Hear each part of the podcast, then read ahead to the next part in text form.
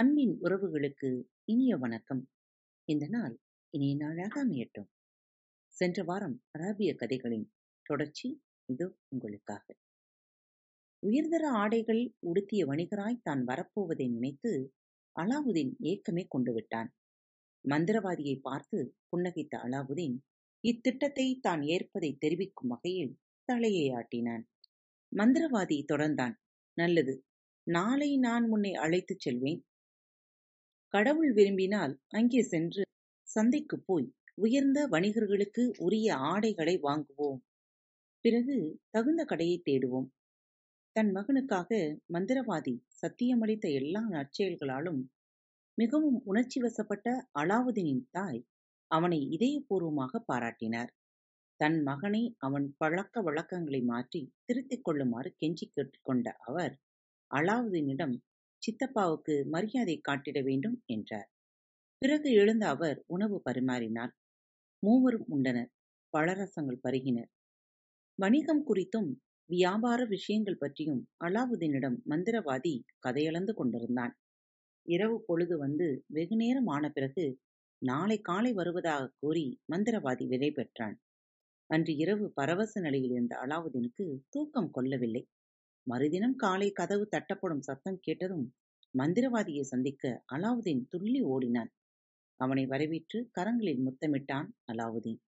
பிறகு இருவரும் சந்தை கூடும் இடத்திற்கு சென்றனர். எல்லா வகை துணிகளையும் கொண்டிருந்த பெரிய ஜவுளிக்கடை ஒன்றுக்கு அவன் அலாவுதீனை அழைத்துச் சென்று மிக விலை உயர்ந்த ஆடைகளை எடுத்துப் போடச் சொன்னான். அலாவுதீனிடம் அவன் விரும்பும் ஆடை எதுவானாலும் அதை எடுத்துக் கொள்ளக் கூறினான். பிரமிப்பான வேலைப்பாடுடைய விலை உயர்ந்த ஆடையை அலாவுதீன் தேர்ந்தெடுத்தான்.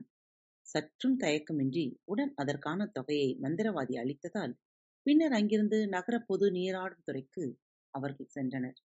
அங்கே தங்கள் உடல்களைக் கழுவி புத்துணர்ச்சியாக்கிக் கொண்டனர். மகிழ்ச்சியில் பிரகாசித்த அலாவுதீன் தன் இதயபூர்வமான நன்றியை தெரிவிக்கும் வகையில் அவனது கரங்களில் முத்தமிட்டான். பிறகு மந்திரவாதி அலாவுதீனை வணிகர்கள் பஜாருக்கு அழைத்துப் போனான்.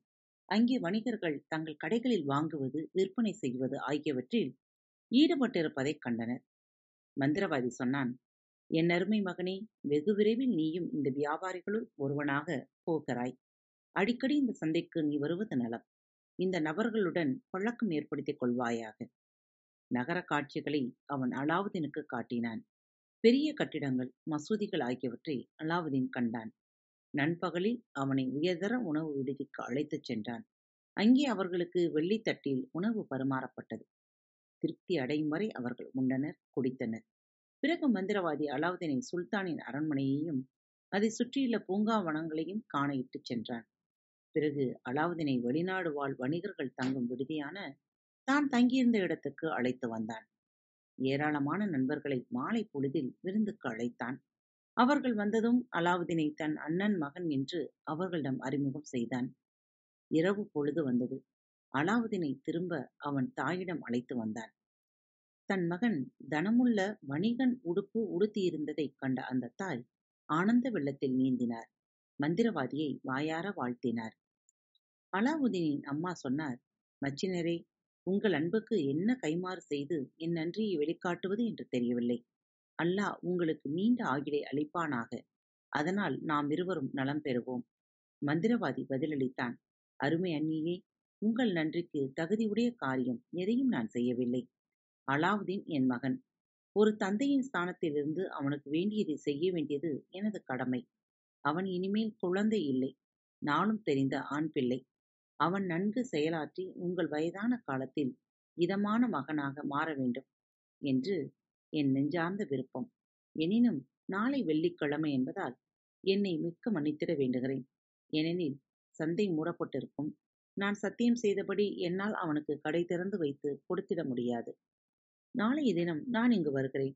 அலாவுதீனை என்னுடன் அழைத்துச் சென்று நகரத்துக்கு அப்பால் உள்ள பூங்காக்களையும் தோட்டங்களையும் சுற்றி காட்டுகிறேன். பின்னர் நல்ல முறையில் விடைபெற்றுக் கொண்டு மந்திரவாதி அங்கு தங்கியிருந்த விடுதிக்குத் திரும்பினான். மந்திர குகைக்குள் அலாவுதீன் தனக்கு நல்ல காலம் பிறந்து விட்டதை எண்ணி மகிழ்ந்தான். அவன் வள வாழ்வுக்கான வசதிகள் காத்திருப்பதை எண்ணி திளைத்தான். இதுவரை நகர வாயில்களை அவன் தாண்டியதில்லை. நாட்டுப்புற பகுதிகளையும் அவன் இதுவரை பார்த்ததில்லை. மறுதினம் அதிகாலையிலேயே அலாவுதீன் விழித்தான் கதவு தட்டப்படும் சத்தம் கேட்டவுடன் தன் சித்தப்பனை வரவேற்க ஓடினான் அவனை ஆறத் தழுவி அவன் சித்தப்பா என்று முத்தமிட்டான் அலாவுதீனிடம் அவன் சொன்னான் இன்று நான் உனக்கு சில அற்புத காட்சிகளை காட்டுகிறேன். அவற்றை உன் வாழ்நாளில் நீ மறக்க மாட்டாய். கையோடு கைகோத்து நடந்து அவர்கள் நகர வாயிலை அடைந்தனர்.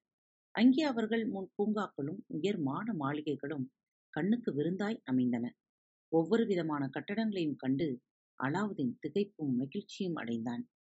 நகரத்தை விட்டு நெடுந்தொலைவு வந்துவிட்ட அவர்கள் மிகவும் களைப்புடன் பூங்கா ஒன்றில் சற்று ஓய்வெடுக்க நுழைந்தனர். அங்கே ஸ்படிகம் போன்ற தூய்மையான நீர் ஊற்று ஒன்று இருந்தது. வெண்கலத்தால் உருவாக்கப்பட்ட தங்கம் போல் பிரகாசமான நான்கு சிற்பங்களின் சிற்பங்கள் அந்த நீரூற்றை அலங்கரித்தன. இங்கே வந்ததும் மந்திரவாதி தன் இடுப்பைச் சுற்றியிருந்த சிறிய மூட்டையின் முடிச்சி அவிழ்த்தான். அதிலிருந்த பலவித பழங்களை தின்பண்டங்கள் ஆகியவற்றை வெளியே எடுத்தான். மந்திரவாதி சொன்னான் சாப்பிடு மகனே பசியாயிருப்பாய் சாப்பிட்டு ஓய்வெடுத்த பின்னர் அவர்கள் சோலையில் உழவினர் தொடர்ந்து தோட்டத்தில் நடந்த அவர்கள் உயர்ந்த மலையின் அடிவாரத்தில் இருந்த வெட்டவெளி பிரதேசத்தை அடைந்தனர். நாம் எங்கே போகிறோம் சித்தப்பா? அலாவுதீன் கேட்டான். இது நாள் வரை இவ்வளவு தொலைவு அவன் நடந்து வந்ததே இல்லை. நாம் எல்லா பூங்காக்களையும் தாண்டி வந்துவிட்டோம் நம் முன்னே மலையை தவிர வேறு எதுவும் இல்லை. தயவு செய்து வீட்டுக்கு திரும்பி போய்விடுவோம் நடந்து நடந்து எனக்கு மிகவும் களைப்பாக உள்ளது. ஆண் பிள்ளையாக இருப்பையிலே என்று மந்திரவாதி பதிலளித்தான். நான் உனக்கு மற்றொரு பூங்காவை காட்ட வேண்டும். அதுபோல் மற்றொன்றை நீ இதுவரை கண்டிருக்கவே மாட்டாய். இந்த உலகத்தில் எந்த மன்னரும் அத்தனை அழகிய தோட்டம் சொந்தமாக இல்லை. அலாவுதீன் கவனம் திசை திரும்பாமல் இருந்திட விசித்திரமான கதைகளை அவன் சொன்னான். இவ்வாறு சொல்லியபடியே மந்திரவாதி தான் எண்ணி வந்த காரியத்தை செய்து முடிக்க வேண்டிய இடத்துக்கு அலாவுதீனை நயமாக பேசி அழைத்து வந்து விட்டான். இவ்விடத்தை காணத்தான் மொரோக்கோ நாட்டிலிருந்து வெறும் பயணமாக சீனாவுக்கு அவன் வந்திருந்தான். அலாவுதீனிடம் அவன் சொன்னான் இங்கே நான் உனக்கு விந்தையான பிரமிப்பூட்டும் காட்சிகளை காண்பிக்கப் போகிறேன். அத்தகைய காட்சிகளை எந்த மனிதரும் இதுவரை தன் கண்களால் கண்டதில்லை. சற்று நேரம் பையனை ஓய்வெடுக்க செய்த அவன் பின்னர் சொன்னான் இப்போது எழுந்திரு போய் கொஞ்சம் குச்சிகளையும் விறகுகளையும் பொறுக்கி வா அதைக் கொண்டு நாம் தீ மூட்டுவோம். பிறகு நீ அதிசயம் காண்பாய். அதற்கு சாட்சி பகிர்ந்திடவே நான் உன்னை அழைத்து வந்துள்ளேன். தன் சித்தப்பா செய்யப் போவது என்ன என்று வியந்தவாறே தன் களைப்பையும் மறந்த அலாவுதீன் புதருக்குள்ளே போய் சுள்ளிக் கட்டைகள் பொறுக்கிச் சென்றான். கை நிறைய விறகு கட்டைகளை குவித்து வந்து அலாவுதீன் அவற்றை அந்த கிழவனிடம் அளித்தான். இதையடுத்து மந்திரவாதி விறகுக்கு தீ மூட்டினான். தீ நன்கு கொழுந்துவிட்டு எரிய துவங்கியதும் தன்னிடம் இருந்த சிறிய பொடி ஒன்றை திறந்து அதிலிருந்து சிற்றிகை அளவு வாசனை பொடி ஒன்றை எடுத்து தீக்குள் போட்டான். மந்திரம் உச்சரித்தான். உடன் வானமே இருண்டது. தரை குலுங்கியது. அதிர்ந்து அவன் முன் நிலம் பிளந்தது. தரைக்கடியில் பளிங்கு கல்லால் செய்யப்பட்ட கதவு பலகை ஒன்றும் அதன் நடுவில் செப்பு வளையம் ஒன்றும் இருப்பதும் தெரிந்தது. இச்சம்பவங்களைக் கண்டு மிகவும் திகிலடைந்த அலாவுதீன் ஓடிப்போய் விடலாமா? என்று எண்ணினான்.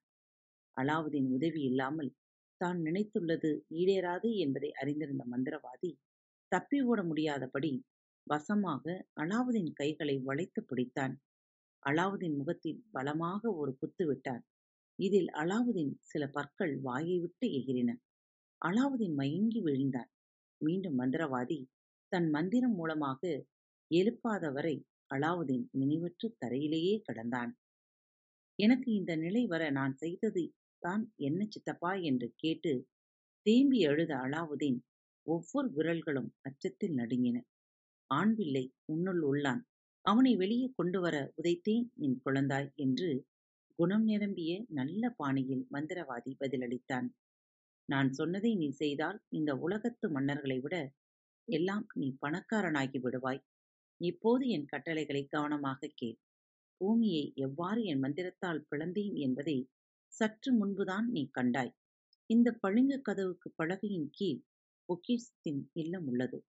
உன் ஒருவனைத் தவிர வேறு யாராலும் அதற்குள் நுழைய முடியாது. உன்னால் மட்டும்தான் கதவு பலகைகளை உயர்த்தி அதன் கீழுள்ள படிக்கட்டுகளில் இறங்கிவிட முடியும். நான் சொன்னபடி செய். மறைந்துள்ள பொக்கிஷங்களை நம்மிடையே பங்கு பிரித்துக் கொள்வோம்.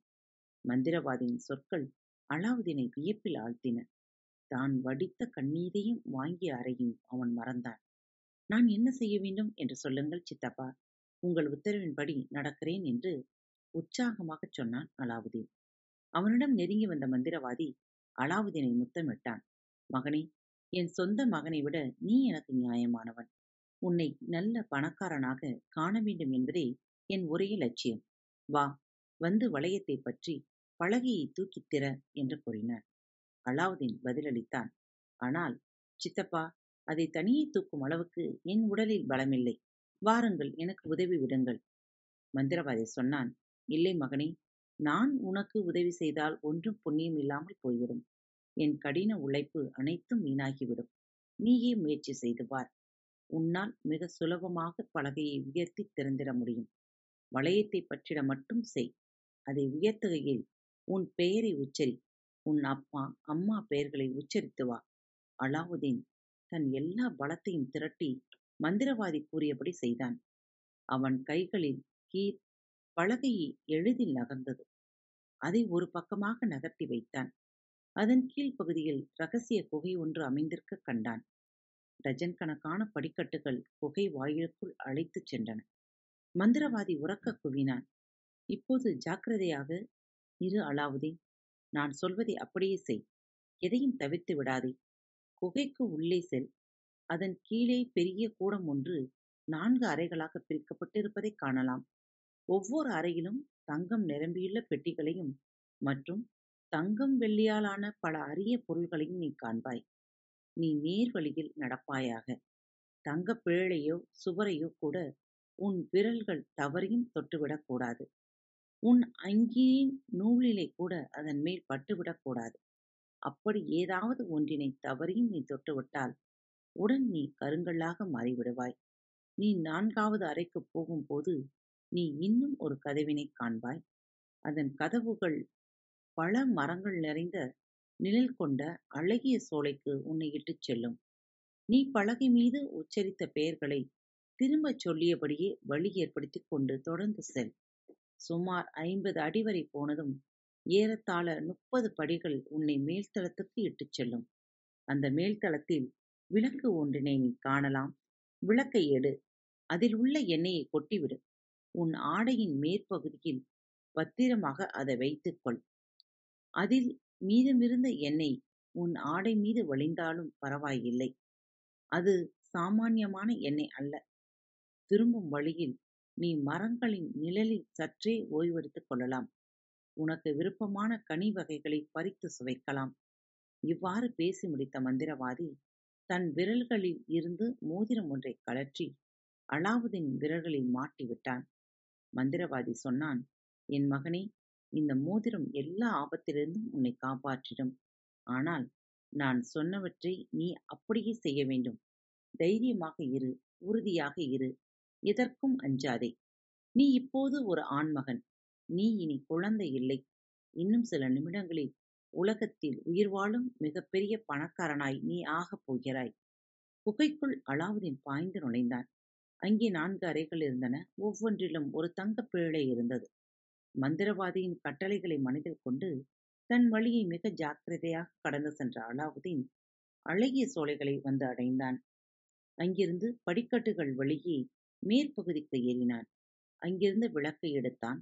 எண்ணெயை கொட்டி தன் சட்டை மேற்பகுதியில் விளக்கை போட்டுக்கொண்டான் பிறகு சோலைக்கு திரும்பினான். முதன்முறையாக அங்கு வளர்ந்திருந்த மரங்களின் அழகையும் அதன் கிளைகளில் காந்தபடி பாடிய பறவைகளின் கானங்களையும் ரசித்தான். அந்த மரங்களில் எல்லா வடிவங்களையும் கொண்டும் அதனை அனைத்து நிறங்களுடனும் பழங்கள் தொங்கிக் கொண்டிருந்தன. வெள்ளை சிவப்பு பச்சை மஞ்சள் என்று வண்ண மழையில் அப்பழங்கள் தோய்ந்திருந்தன. அவை வைரங்கள் முத்துக்கள் மரகதங்கள் மாணிக்கங்கள் அது போன்ற அரியவற்றை அரசர்களும் உரிமை கொண்டதில்லை என்பதை அறிந்திட அலாவுதீனுக்கு வயது போதவில்லை. அவை மலிவான கண்ணாடி கற்கள் என்றே அலாவுதீன் கருதினான். அவற்றின் ஜொலிப்பில் திகைத்த அவன் அவற்றை பெருமளவில் சேகரித்து இடுப்பு கச்சியிலும் பையிலும் நிரப்பிக் கொண்டான். தன்னால் தூக்கிச் செல்லும் அளவுக்கு அவற்றை எடுத்துக்கொண்ட அவன் நான்கு அறைகளின் வழியே தங்க பேழையை தொடாதவாறு விறுவிறுவென்று திரும்பி வந்து குகை வாயிலை நோக்கி செல்லும் படியில் சரசரவென்று ஏறினான். அதிக சுமை தூக்கி வந்தமையால் அவனால் கடைசி படியை ஏற முடியவில்லை. பிற படிகளை விட கடைசி படி உயரமானதாக இருந்தது. சித்தப்பா உங்கள் கையை கொடுங்கள். நான் வெளியே வர உதவிடுங்கள் என்று அலாவுதீன் சத்தமாகச் சொன்னான். மந்திரவாதி பதிலளித்தான் என் அருமை மகனே நீ முதலில் விளக்கை என்னிடம் கொடுப்பது நல்லது. அதுவே நீ செய்ய வேண்டியது. விளக்கை கைப்பற்றிட வேண்டும் என்பதே தன் லட்சியமாக கொண்டிருந்த மந்திரவாதி தனது கோரிக்கையை வலியுறுத்தினான்.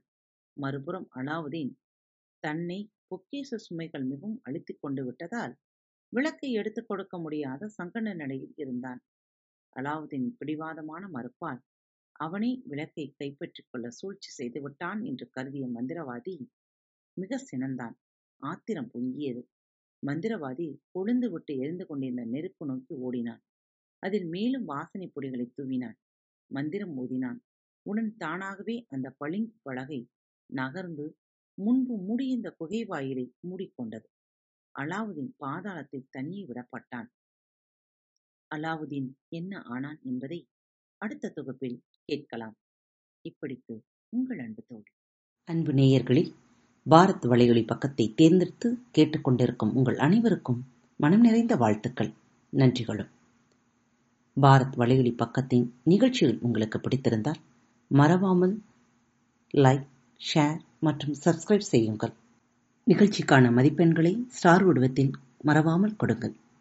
நிகழ்ச்சி பற்றிய கருத்துக்கள் இருப்பின் கீழே குறிப்பிடப்பட்டுள்ள இமெயில் முகவரிக்கு அல்லது உங்களது மெசேஜ் பாக்ஸில் ரெக்கார்ட் செய்தோ தாராளமாக அனுப்புங்கள். உங்களது கருத்துக்கள் தான் இந்த நிகழ்ச்சி மேலும் மேலும் வளர உதவி செய்கிறது. மறவாமல் எழுதி அனுப்புங்கள். இப்படிக்கு உங்கள் அன்பு தோழி.